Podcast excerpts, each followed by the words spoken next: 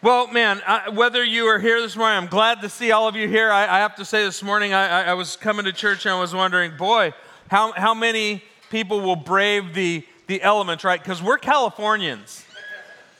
And we, you know, we don't know what to do when this wet stuff falls from the sky, but I'm certainly glad that you're here. So whether you're here with us or whether you're hunkering down at home this morning online, uh, we're glad that you're here to celebrate with us. Today we're in week three of our Advent series. Can, can you believe? I mean, Christmas is just a couple weeks away now.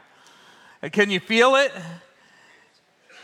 Some of you feel it and it's a good feeling. Some of you just woke up and went, ah, right? But man, we're, we're getting close. And that's what Advent is all about, is preparing our hearts for the coming of Jesus.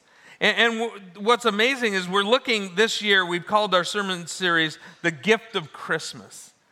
And, and the reason that we've done that is because when Jesus came, he brought with him some amazing gifts. He received some gifts, but he certainly gave us some incredible gifts. In week one, we opened up the gift of God's presence.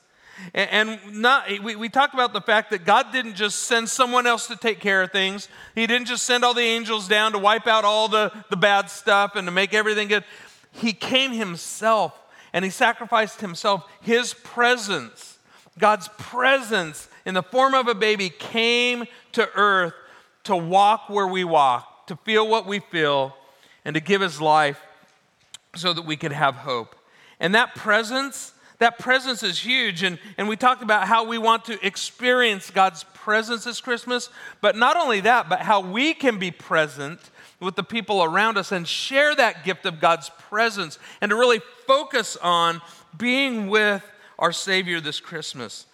In week two, we, we looked, that was last week, we looked at the gift of peace and how we could learn from Jesus how to live at peace with God, how we could live to, with peace with ourselves, and how we can live in peace with others. And if you missed one of those, I, I encourage you to go back and to, to take a look at those. And today, we're going to look at the gift of God's power. And, um, and we've been doing this thing, and, hopefully you got your box. Um, if you didn't get a box already, um, they're in the bags in the, uh, in the lobby out there, and I, I, encourage you to get one. In fact, somebody stole mine, I just noticed. So, Curtis or somebody, if you can hunt down my box, because we'll need it at the end of the sermon. So, um, but uh, that would be great. So, or someone can just grab me one off the table. So, um, but today we're going to take a look at the gift of God's power. And, and, I know for me, like I said, when, when I think of God's power, I, I think about, man, what, what God could do to me. I mean, how many of you have ever had those moments where you, you, you know you did something wrong and you just felt like at any moment God could just, you know, I don't know, send down the proverbial lightning bolt and get you? You ever felt that way? Like God's power was just there? And some of you, that's kind of your norm, right? You're feeling constantly like, oh man, God, God at any moment could just strike me down. I know people who won't walk into this building because they, for some reason, think that God's presence is contained inside this building, which it's not. And they think if they walk in here that, that there's going to be big trouble. But the reality is, is that God's power is there, not for our punishment, but for our protection. It's to give us real life. I know you're coming this way, so thank you, Jimmy. All right. Thanks, bud. um, and so God's power is there to protect us. And so this morning we want to open up that gift of God's power. I mean, power is an incredible thing. And this morning we just want to open up that gift. Now, it reminds me um, of a story. When, when, I was a kid, my, my dad um, worked in a development business. And we, me and my brothers, we used to love to go to work with my dad. And I used to especially love to go when they were grading out all of the land where they were going to build a lot of houses. And so we would go there and we would run around the construction sites and we'd get into all kinds of mischief. And one Friday, when we were there with my dad, um, all of the guys came in and, and we used to love watching the big earth movers and bulldozers and all that stuff as it would move, um, move all the land around. And it's, it's kind of crazy, it's huge. Yeah, these big, gigantic bulldozers. One Friday, we came in and all of them are lined up at the end of the day, and all the guys went home on Friday. And so all of the big equipment was just, you know, resting until, until the next Monday. So, me and my brother, we decided we were going to climb all over these things. Right? And so we, we jumped up in the cab. We got into the cab, which we shouldn't have done anyways. We jumped in the cab of a D10 bulldozer. And we're goofing around, and there's all kinds of cool stuff. And, you know, now they have all these cool joysticks. It looks like a video game in there or whatever. And we're running around, we're playing, we're, we're goofing around in the this thing. And all of a sudden, from somewhere up high, a key fell down.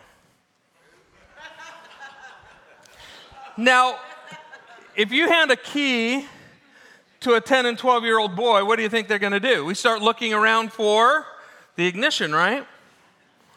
So we found it and we put the key in and we turned the ignition, and luckily, just a bunch of lights came on. But we were like, oh, that's pretty cool, right? So there's lights going on, and we, you know, we're like, oh, this. But then the one that lit up and caught our attention was this big button. It just it says start. so what do you think we did? Yeah. So we hit this button, and all of a sudden, 700 horsepower an 80 ton bulldozer came to life. And you've got a 10 and 12 year old boy sitting in the cab. Yeah. Now, luckily, we had no idea what it took to actually make that thing move. Praise Jesus, right? and it kind of reminds me uh, of the Christmas story in the fact that when the, the power that didn't just move dirt, but actually created dirt, the power that formed the solar system, that, that entire power came in the form of a tiny child. And, and the Christmas story is absolutely filled with awesome power, the power of God to do anything. And I think very often when we come to Christmas, we like the silent night and the holy night and the quiet stuff and the calmness of Christmas, which I love. But there is power in Christmas. And oftentimes we don't even know the power that's sitting right in front of us. The, the gods of this world can't measure up at all. Uh, in, in, fact, uh, the gods of the world are the gods that we can create in our mind um, they, they, don't measure up to, to, the power of God or of Jesus at all. In fact, it's kind of like my favorite um, Avengers clip. You, you might remember this one.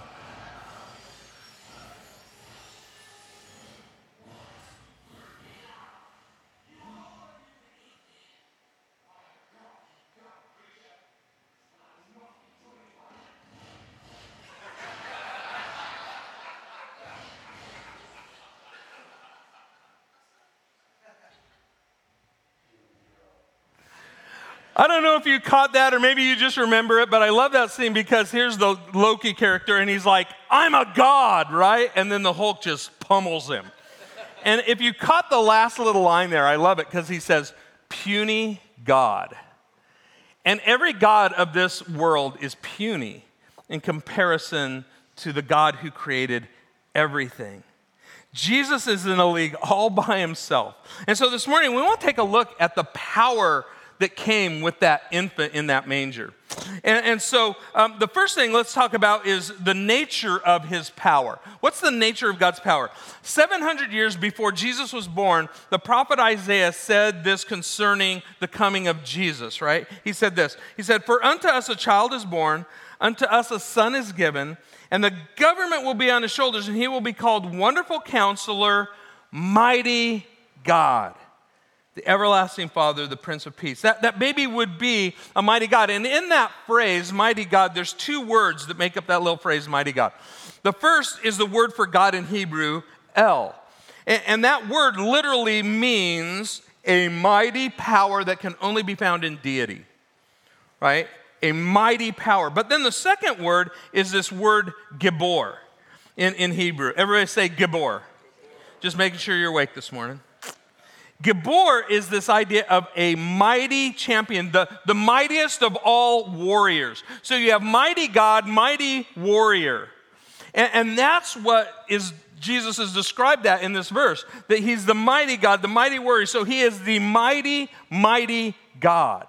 There is nothing that can stand up to him. In other words, Jesus is set apart from all other powers, any other deity, and, and he has the power that is far superior to any other. In, in 1 John 1 3, it, we read this. It says, Through him, this is talking about Jesus, all things were made, and without him, nothing was made that has been made. I, I, just, if you let your head think about that statement for just a minute, this is so huge. That through him, that being Jesus, all things were made. So, how many of the things that were made? Yeah, you guys know the routine now, right? All. And then it says, nothing was made that has been made without him, right? I, I, think about that. Nothing exists. Nothing was made except for the fact that he made it. So there's nothing out there, nothing you can look at, nothing you can see. There's no, none of us, there's nothing that it's absolute nothingness without Jesus. That is power. And I don't think we can even begin to imagine what that looks like. Uh, Colossians chapter 1, verses 15 to 19, it describes it this way. It's a little longer version of what we read in John. It says this The Son, right? The Son that was born, Jesus, born in a manger. The Son is the image of the invisible God, the firstborn over all creation. For in him, right, so audience participation, in him all things were created, things in heaven and on earth things visible and invisible, whether thrones or powers or rulers or authorities, all things have been created through him and for him. He is before all things, and in him hold together. And he is the head of the body of the church. He is the beginning and the firstborn among the dead, so that in everything he might have the supremacy. For God was pleased to have all his fullness dwell in him. Do you know what that means about that little teeny baby lying in a manger? All of the power of God dwelled in that little baby. And these verses tell us that Jesus had all power, the power over all creation. Jesus was the one that created all things, and he did it out of nothing. He is the creator and the sustainer of all creation, but his creation is not confined just to earth or what we can see. His creation extends into everything. I mean, it says right there in that verse all the things that we can see and all the things we can't even see. He, everything in heaven and on earth, all of that's been created by him. And then there's this one little spot that we almost just fly past. It says, that he created things invisible or invisible, whether thrones, okay, that's earthly thrones, or powers. I think, think about that for just a moment. He created the powers. I mean, how powerful do you have to be to create the powers? So there's no power that he hasn't already created. So there's nothing like him. In 1 Peter 3:22 it says that Jesus is in heaven right now sitting at the right hand of God and he, with the angels and he's ruling over the authorities and the powers and they're all submitting to him. That every power in the universe is submitting to Jesus' authority. He has power and authority over the angels, over the spirits, over heaven, over earth. He has all authority in all places. In fact, in Matthew chapter 28, verse 18, is part of what we call the Great Commission. And right at the beginning of the Great Commission, I love what Jesus says. He comes to his disciples and he says this All authority in heaven and on earth has been given to me. I, I mean, just, again, just let your head wrap around that for a minute. All of the authority in heaven and on earth is Jesus's. There is nothing that can happen without Jesus saying, okay. He is that powerful. And Jesus' incredible power was revealed in the way that he arrived here on earth, in his miraculous, powerful birth. It, the Christmas story that we often read, we often read Luke 2, but I want to back it up to Luke chapter 1 when Jesus first finds out that she's going to have a baby because this interaction is pretty incredible. And, and, I know sometimes we read it, but, but we, there's a lot we don't see as we're reading through this story. And, and so the angel Gabriel, which by the way, there's only two angels in all of the Bible who we actually know their names, right? Gabriel, who is the chief of all the angels, and Michael, who's the warrior, right? And so the chief of all the angels, Gabriel, he shows up, okay? In other words, this is a big deal. Right? This isn't just your average run of the mill, like send the angels down to do something. This is like God sends his right hand person, right? His right hand angel. He says, Go down and talk to, and, and what does he tell Mary? He says, Mary, here's the thing. You are highly favored. You're going to have a baby, which is a bit of a problem in that culture and for Mary, right? Because she's, she's engaged, but she's not married yet. And what will everybody think? But what I love about Mary is Mary doesn't doubt it at all. She, she doesn't doubt whether or not this is possible. She just asks how, right? Because this is going to impact her life. Like, what is going to happen here? And, and, and so it says, it, so Mary asks this question in verse 34 of Luke 1. She says, How will this be? Mary asked the angel, since I am a virgin. And, the angel answered, The Holy Spirit will come on you, and the power of the Most High will overshadow you, so that the Holy One to be born will be called the Son of God. And then he says, Even Elizabeth, your relative, is going to have a child in her old age. And she who was said to be unable to have children um, uh, and unable to conceive is in her sixth month. For nothing is impossible with God. Would you write, read verse 37 with me again? Nothing is impossible with God. And Mary goes on, and I, I, this is, I think, one of the bravest statements ever uttered by a human being.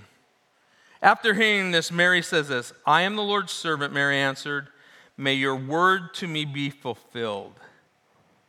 And then the angel left her. In other words, Mary says, God, you can have your way in my life. I mean, what, what a courageous statement from a teenage girl. Lord, do whatever you want. I'm yours. I mean, can you imagine that? Can you imagine being Mary I mean, she, she's engaged and she's getting ready because she knows within the year she's probably getting married and she's probably got lots of plans and all kinds of other stuff. But all of a sudden, her life is totally turned upside down. And she says yes to all of this. Can you imagine being Joseph? I mean, in this culture, I mean, you, you've been betrothed and your parents went through a big deal to kind of arrange the marriage. You, you've been saving up like for the whole dowry thing. All this stuff's been happening. You've been working. You've probably been building a place for you guys to live. All these things are happening. And you know because it's like, I mean, you live in a tiny town. The town of Nazareth was probably only about 100 people. Everybody knows everybody's business in Nazareth. And so you're not going to get away with, oh, yeah, um, she got pregnant and we don't know how right? So he, he like Joseph is like, this is going to mess with their lives. It's so much so that Joseph is like, yeah, I don't think so. And he wants to divorce her, right? Because betrothal was basically equivalent to marriage in those days. But, but we know from scripture they, they hadn't been together yet they hadn't had sex they're just like and how is this all going to happen and that's mary's question like how is this going to happen I mean, look back again at verse 35. It says this The angel told her how it was going to happen. The angel says, The Holy Spirit will come upon you, and the power of the Most High will overshadow you. That's how it happened. If everybody ever wants to know, like how, how, how that whole like virgin birth thing happened, well, the Holy Spirit came on her, and the power of the Most High overshadowed her. Now, you and I have no idea what that really means. But God did that. So that, and it says, so that the Holy One to be born will be called the Son of God. Do you notice there in verse 35 they use the word power, the power of the Most High? That word power is the word dunamis in the Greek language, which is where we get our word dynamite. So something incredibly powerful from God happened. And then I think it's interesting because it says, the power of the Most High will overshadow you. Really interesting word, this word overshadow, right? It means to kind of like, to kind of hover over something so that it casts a shadow. What it happens when you cast a shadow? You get an image, right? You get an image that you can't make out everything, it's, it's, but it's, it's the image that gets shadowed over the top of something, right? That's what a shadow is all about. And it's interesting. So the image of God, this, this image is shadowing over Mary. And it's the same word, it's a very similar phrase to what happens all the way back in Genesis chapter 1, verses 1 and 2, where it says, when God, it's when God created the world, it says, in the beginning, God created the heavens and the earth, and the, the earth was formless and empty, right? Think about this empty, like Mary's womb, right? And darkness was over the surface of the deep, and the Spirit of God was hovering over the waters. When you translate the Hebrew back into the Greek and stuff, they have this thing called the Septuagint version. That phrase is very, very similar. So, almost what happened in creation, where God was forming something out of nothing, that's what happened when the Holy Spirit overshadowed Mary and created something amazing our Savior. I mean, have you ever wondered? Have you ever wondered? I, this is where my brain goes all the time. Okay, um, Brenda laughs at me and all the questions that I ask. But have you ever wondered, like, why, why the virgin birth? I mean, I don't, I don't know if you've ever. Most of us just assume it, right? We just go, oh, or we doubt it, right? There's a big world out there that kind of doubts that that was reality right? They think it's the stuff that myths are made of. There's a lot of people out there that try to discredit the whole idea of the virgin birth. But have you ever thought about like why? Why did God do it that way? I mean, when he created mankind in the beginning, he just, you know, he just said, okay, here's going to be mankind. He formed them out of the ground and boom, they came to life. I mean, God could have done that, right? God could have just gone out into the desert somewhere, made a Jesus, right? And said, Okay, Jesus, go to town and tell him you're the Messiah. He could have done that if he wanted to, because he's God. But guess what? That had already been done. He already did that in the beginning. Or he could have just told Mary, Hey, Mary, I'm going to do something special, and there's going to be this miraculous thing. I mean, why didn't he pick somebody who, who was childless? Like, remember all the stories in the Old Testament? Remember, you might remember Sarah, Abraham's wife, right? She was like, you know, like in her like 70s, probably more like 90s by the time that Isaac was born. I mean, how many of you ladies who are even over 50 are even thinking childbirth sounds like any kind of a good idea? right? But God did that.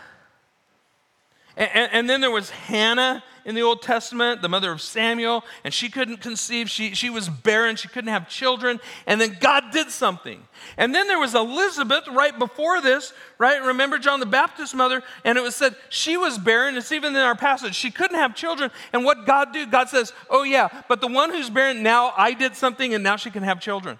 I mean, why didn't God do that again? I think it's because he already did that. And because in those cases, Abraham, right, was involved. Hannah's husband was involved. I mean, and, and, and John the Baptist, right? Zechariah, I mean, he was involved, right? They, they still were natural births, right? They still had mom, dad, they, you, know, you know the story, birds and bees, right? Yeah. yeah. Anyways, so why the virgin birth? Because there's nothing else like it. It had never happened before, and it will never happen again. There is something absolutely different, special, supernatural, powerful about Jesus that is unlike anything else that's ever happened before or will ever happen again. And that is to set Jesus apart from everything. And, and, skeptics will say things like, "Oh, the word in there it means it means like young lady. It doesn't necessarily mean virgin, right?" In, in the Luke passage, and, and that's true about that particular word that's used there. But we don't even need that, right? Because it, because the whole passage is filled with what tells us that Mary was a virgin when she was born. I mean, look in Matthew chapter 1, verses 18 to 25. It says this It said, This is how the birth of Jesus the Messiah came about. His mother Mary was pledged to be married to Joseph, but before they came together, that literally means before they had sex, right? Before that happened, she was found to be pregnant through the Holy Spirit. I mean, that, that tells you right there, right? That's evidence enough. But because Joseph, her husband, was faithful to law, didn't want to expose her to public disgrace, he had in mind to divorce her quietly. But after he had considered this, the angel of the Lord appeared to him in a dream and said, Joseph, son of David, don't be afraid to take Mary home to, as your wife, because what is conceived in her is from the Holy Spirit. She will be, give birth to a son. You are to give him the name Jesus because he will save his people from their sins. And all this took place to fulfill what the Lord had said through the prophet the virgin will conceive and give birth to a son, and they will call him Emmanuel, which means God with us. When Joseph woke up, he did what the angel of the Lord had commanded, and he took Mary home as his wife but did not consummate their marriage until after she gave birth to a son. The, the whole story is filled with references that tell us that the virgin birth was real. And there's all these people that are saying, like, oh, no, this is just a myth. No, this is the power of God at work. And so that is why we believe it. I mean, why did, why did God again choose the virgin birth? Well, some, the theological answer is so that he could be both fully God and fully human. But I think it was just because it had never happened before, it will never happen again, and it set Jesus totally apart, unlike anything else. And he was fully God, and he was fully man. God could have created it any way he wanted to, but he chose to conceive Jesus in power. And, and his life evidenced that power. That's the next thing we're going to quickly just chat about. Like the evidence of God's power. Jesus' is teaching evidenced his power. In Matthew 7 28 and 29, Jesus was teaching one day, and when he was done, he says, When Jesus finished saying these things, the crowds were amazed at his teaching because he taught as one who had authority, not as their teachers of the law. It's like you, you see this all throughout the Gospels. All these people are like, Where did he get all this authority? Well, he's God. Right? I mean, I mean, he, he was born, he was virgin born with the power of God. Okay? All of the power of God dwelt in him. That's where he got his authority. And it eked out everywhere in his life, in his teaching, and then it eked out in his miracles. I mean, think about all the miracles. I mean, let's just take a look at one day. One day in the life of Jesus. And I, I love this because um, there was this really amazing day that Jesus had. Um, in, in Mark chapter 5, verse 21 to 26, it says this When Jesus had crossed over by boat to the other side of the lake, a large crowd of people gathered around him while he was by the lake, and one of the synagogue rulers, a man named Jairus, came, came there. Seeing Jesus, he fell at his feet and pleaded with him earnestly. He said, My little daughter is dying. Please come and put your hands on her so that she will be healed and live. So Jesus went with him. Now, now so this is all this is what's amazing. So Jesus is on his way to help a girl that's about to die be healed. But on the way there, Jesus is just walking. It says, and a large crowd followed and passed, pressed in around him. So all these people are go, walking with Jesus, right? This huge crowd. And it says, and a woman was there who had been subject to bleeding for 12 years. She had suffered a great deal under the care of many doctors and spent all she had, yet instead of getting better, she grew worse.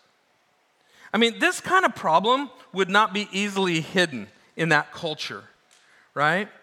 Um, but Jesus Okay, and in Jesus' time, this issue would have been more than just a physical problem. It's, it's something that even today is taboo to talk about, right? The Jewish law in the book of Leviticus, it says that, hey, that, that while a woman is having her monthly time of period, that, that if she touches anything, that thing will be unclean. Okay? If anything touches her, I mean, if she sits down on a chair and then somebody else comes, then that person's unclean. I mean, there was all these laws about this, okay? And see, even now you're like, why are we talking about this stuff? It's Christmas, right? but but here's the story: is that this passage goes on to explain that anything that she would touch would be unclean, which would make her, okay, and she's, this has been her problem for 26 years. This is just an ongoing problem that has not stopped for all this time, and, and which would have made her a social outcast. Everyone would have known her issue, and she would not have been because of her uncleanliness. She would not have been allowed in the local synagogue. She wouldn't have been allowed into the temple courts. She wouldn't have allowed to bring sacrifice before God. She would have no way to have her sins forgiven, and she was broken. Physically, I mean, financially, it says she spent all the money she had on these doctors trying to fix this, and that didn't work. Socially, she's an outcast. Spiritually, she's removed from, from worship. She can't be with God. But on this one day, says when she heard about Jesus, she came up behind him in the crowd and touched his cloak. Because she thought, if I can just touch his clothes, I'll be healed. Now, here's the reality if she touches Jesus, the God of the universe, right, walking in human form, if she touches Jesus, he would, by law, become unclean. So, what was she thinking? Reaching out like that to touch him.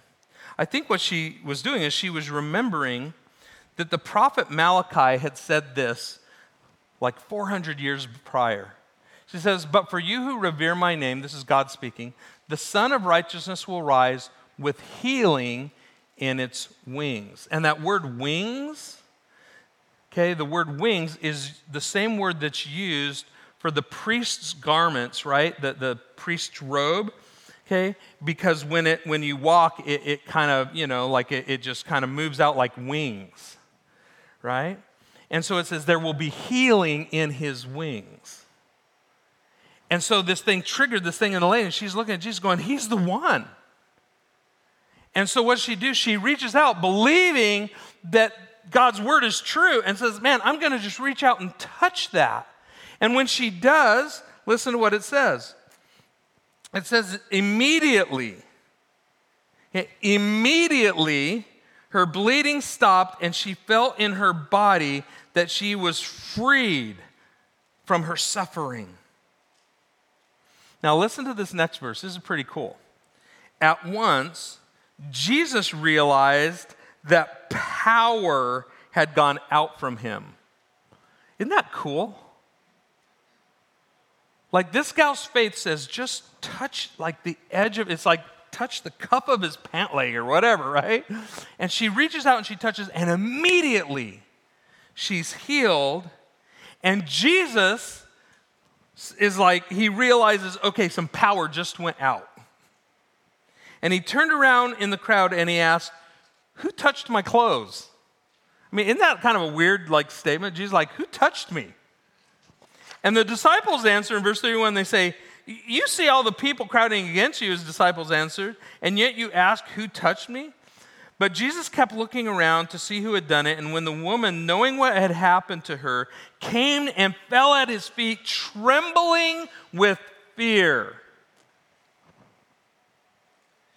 and told him the truth she, um, he said to her, Daughter, your faith has healed you. Go in peace and be freed from your suffering. In one instance, she goes from suffering to healed, from bondage to freedom, from unclean to clean, from outcast to daughter. You see, Jesus has the power to heal not just physically, but he can make you a son or daughter of the King of Kings. He can change your identity, and when he changes your identity, he changes your destiny. And only Jesus has the power to do that. So the story goes on. Okay? I mean, this was just a like, this is a passing thing in a day in the life of Jesus. He's on his way from one place to the other, and this whole event happens. And then it says, then, it says, while Jesus was speaking, some of the men from the house of Jairus, the synagogue ruler, remember the guy, she says, hey, your daughter is dead. Like basically, they're like, uh, you took too long. If Jesus only wouldn't have stopped and healed that lady, right? That's kind of like where your brain might go. But ignoring what they said, I love this. Jesus told the synagogue ruler, Don't be afraid, just believe. And he, he did not let anyone follow him except Peter, James, and John, the brother of James. And when they came to the home of the synagogue ruler, Jesus saw a commotion with people crying and wailing, wailing loudly. And he went in and he said to them, what, what is? Why all this commotion and wailing? The child's not dead, but asleep. But they laughed at him. I mean, think about that. They laughed at Jesus. And after he put them out, he took the child's father and mother and the disciples who were with him, and they went in where the child was. And he took her by the hand and said to her, Talitha kume, which means little girl, I say to you, get up. And immediately the girl stood up and walked around, and she was 12 years old. At this, they were completely astonished. And he gave strict orders not to tell anyone Uh, or to let anyone know about this, and he told them to give her something to eat. I mean, this is just a day in the life of Jesus. Like power after power after power comes out from him. So, who, who does this? Who is this guy? He, he's not just some good teacher, he's not just some wise prophet, he's not some religious figure. No, this, this guy's the Almighty God. But Jesus didn't come just to show us his power, he didn't just come to say, okay, look, I got all this power. I mean, he came to empower us. And that's the last part we're going to look at really quickly. We have access to this power. In, Ephesians chapter 1, verse 18 to 20, it says this I pray that the eyes of your heart might be enlightened in order that you may know the hope which he has called you to the riches of his glorious inheritance in the saints, and his incomparably great power for us who believe. That power is like the working of his mighty strength, which he exerted in Christ when he raised him from the dead and seated him at the right hand in the heavenly realms. I mean, that, there is so much in that one passage. But it basically is telling us that that same power, that power that created the universe, that power that raised Jesus from the dead, that power is available to you and to me. And just as the angel told Mary, nothing, nothing is impossible with God. Nothing. So if we have the power that raised Jesus from the dead that's available to us, it's alive in our lives through the Holy Spirit then what's your problem? Sounds kind of rude, right? I would contend that you don't have one. we do. We have all kinds of brokenness in our lives. But what is the issue that you need His power for? What's your issue, your struggle? What is broken or maybe even dead in your life? What is the thing that you might think is totally impossible for you? Where is it that you need his power? And, and that's where, you know, over the last couple weeks, we've been taking the little, um, the little parts here, and, and when you get home or in your life group or, you know, at some point, I want to encourage you this week to take the little, uh, the little one here that says power on it. Again, if you don't have one of these, go grab a bag. They're in the thing. This will all culminate on Christmas Sunday morning. It's going to be a lot of fun. But just take this thing that says power on it. And, and maybe on this, you, you, maybe that you're going to write on the backside, maybe you're going to write that thing that you think is impossible. Maybe it's a job situation, a relationship situation. Maybe it's a health situation like the one gal. Maybe it's a struggle. Maybe it's an emotional thing. Whatever it is, write that on here and then you just slip it in the little box and wait to open that uh, on Christmas. Because God wants to unleash His power in our lives. The greatest news of all is that God's power, when Jesus came, He made that power available to us. He wants to do the imagine, unimaginable in your life and in your family. He wants to accomplish the impossible in your life. He wants to do the impossible in our church. He wants us to experience His power at work in us. There's no problem that's too hard, there's no situation that's too complex, there's no hurt that's too deep, there's no sin that's so unforgivable that the power of this mighty God can't break through and change everything in your life. So, the question this morning is this Do you believe that Jesus is still the mighty God today? Amen? So, I was thinking about this this week, and kind of just to wrap up with this.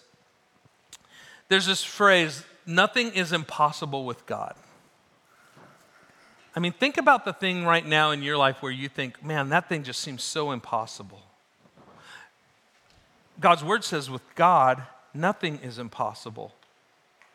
But then, I don't know, I, I was just reading this week, and, and, this other phrase came into mind that, that where Jesus, in John chapter 15, Jesus says, Apart from me, you can do nothing. I mean, think about that for just a moment. Put, you put those two things together. Nothing is impossible with God. No issue, no problem. Nothing is so big that God can't handle it. But then Jesus comes along and he says this to us. He looks at us and he says, Hey, but apart from me, you can do nothing. And as I just sat and pondered, I just, I just like meditated on those two verses. And, and, and I started to think about that. Man, nothing is impossible with God. And then Jesus comes along and he says, Apart from me, you can do nothing. And what I realize is this what it sounds like is, I really need Jesus. Because apart from him, I can do nothing, but with him, nothing is impossible. So, folks, I would just encourage you to think about this. You really need Jesus. And that is the whole point of Christmas. Because the very thing that you needed the most, God delivered. The power to overcome anything in your life, God made available to you in Jesus. But without Him, without Him, nothing is possible. Too often, I think we're like kids sitting in the seat of a bulldozer, sitting on enough power to move the world, but we don't know how to access it. So let me just suggest that you need to get really close to the power source. And how do we do that? Well, you know, we're coming to an end of the year, and I know this year I've been reading through the Bible with a group of guys, and every time I do, it's just amazing the things that you learn. You can read it over and over and over again and still keep learning more and more and other stuff that's new. And so I just want to encourage you in this next year, right? Take the time, find some folks, read through God's word, get close to the power source of Jesus. Because without Him, you can't do anything. But with Him, everything is possible. And maybe today you're like that woman and you simply need to reach out and touch Jesus. Or maybe like the Father, you just need to believe. So I'm going to ask our, our elders to come forward and if their spouses are with them to come on up and just sit up front. And if you want to talk more, maybe you've got an impossible in your life and you need someone to come alongside and to pray for you. Uh, whatever that is, man, I want to encourage you to come and pray with these folks, or, or you can head back to one of the, one of the corners there, and, and there will be people um, that will come and pray with you. Uh, because what we want you to know more than anything is this is that when Jesus came, he brought the power of God with him, and nothing is impossible for him. In fact, he gave his life because our sin was the thing that seemed impossible. Uh, there was no way we could we could save ourselves from the sinfulness of our lives. And so that was the reason Jesus came to give his life on our behalf. And so that's why every week we celebrate communion. And, and we remember that the bread represents Jesus' broken body. So if you've got that, let's, let's take that together and remember Jesus' body given for us. And the cup that represents his shed blood, let's remember that Jesus did the impossible by taking away our sin. So let's take that together. And today I just want to encourage you to take some time this morning and reflect on what your impossible might be and realize that there is a Savior who came to take care and make your impossible possible.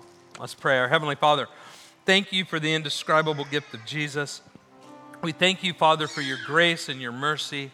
And we pray, Father, that you would, Father, show us how to access that incredible power that you have for us. That, Father, that as we spend time in your word and spend time in prayer, that, Father, you will, you will show us how you want to change everything in our lives. And Father, thank you so much that you sent your Son, that you came to bring us the power of eternal life. We love you, Lord, and we praise you. We pray all this in Jesus' powerful name. Amen.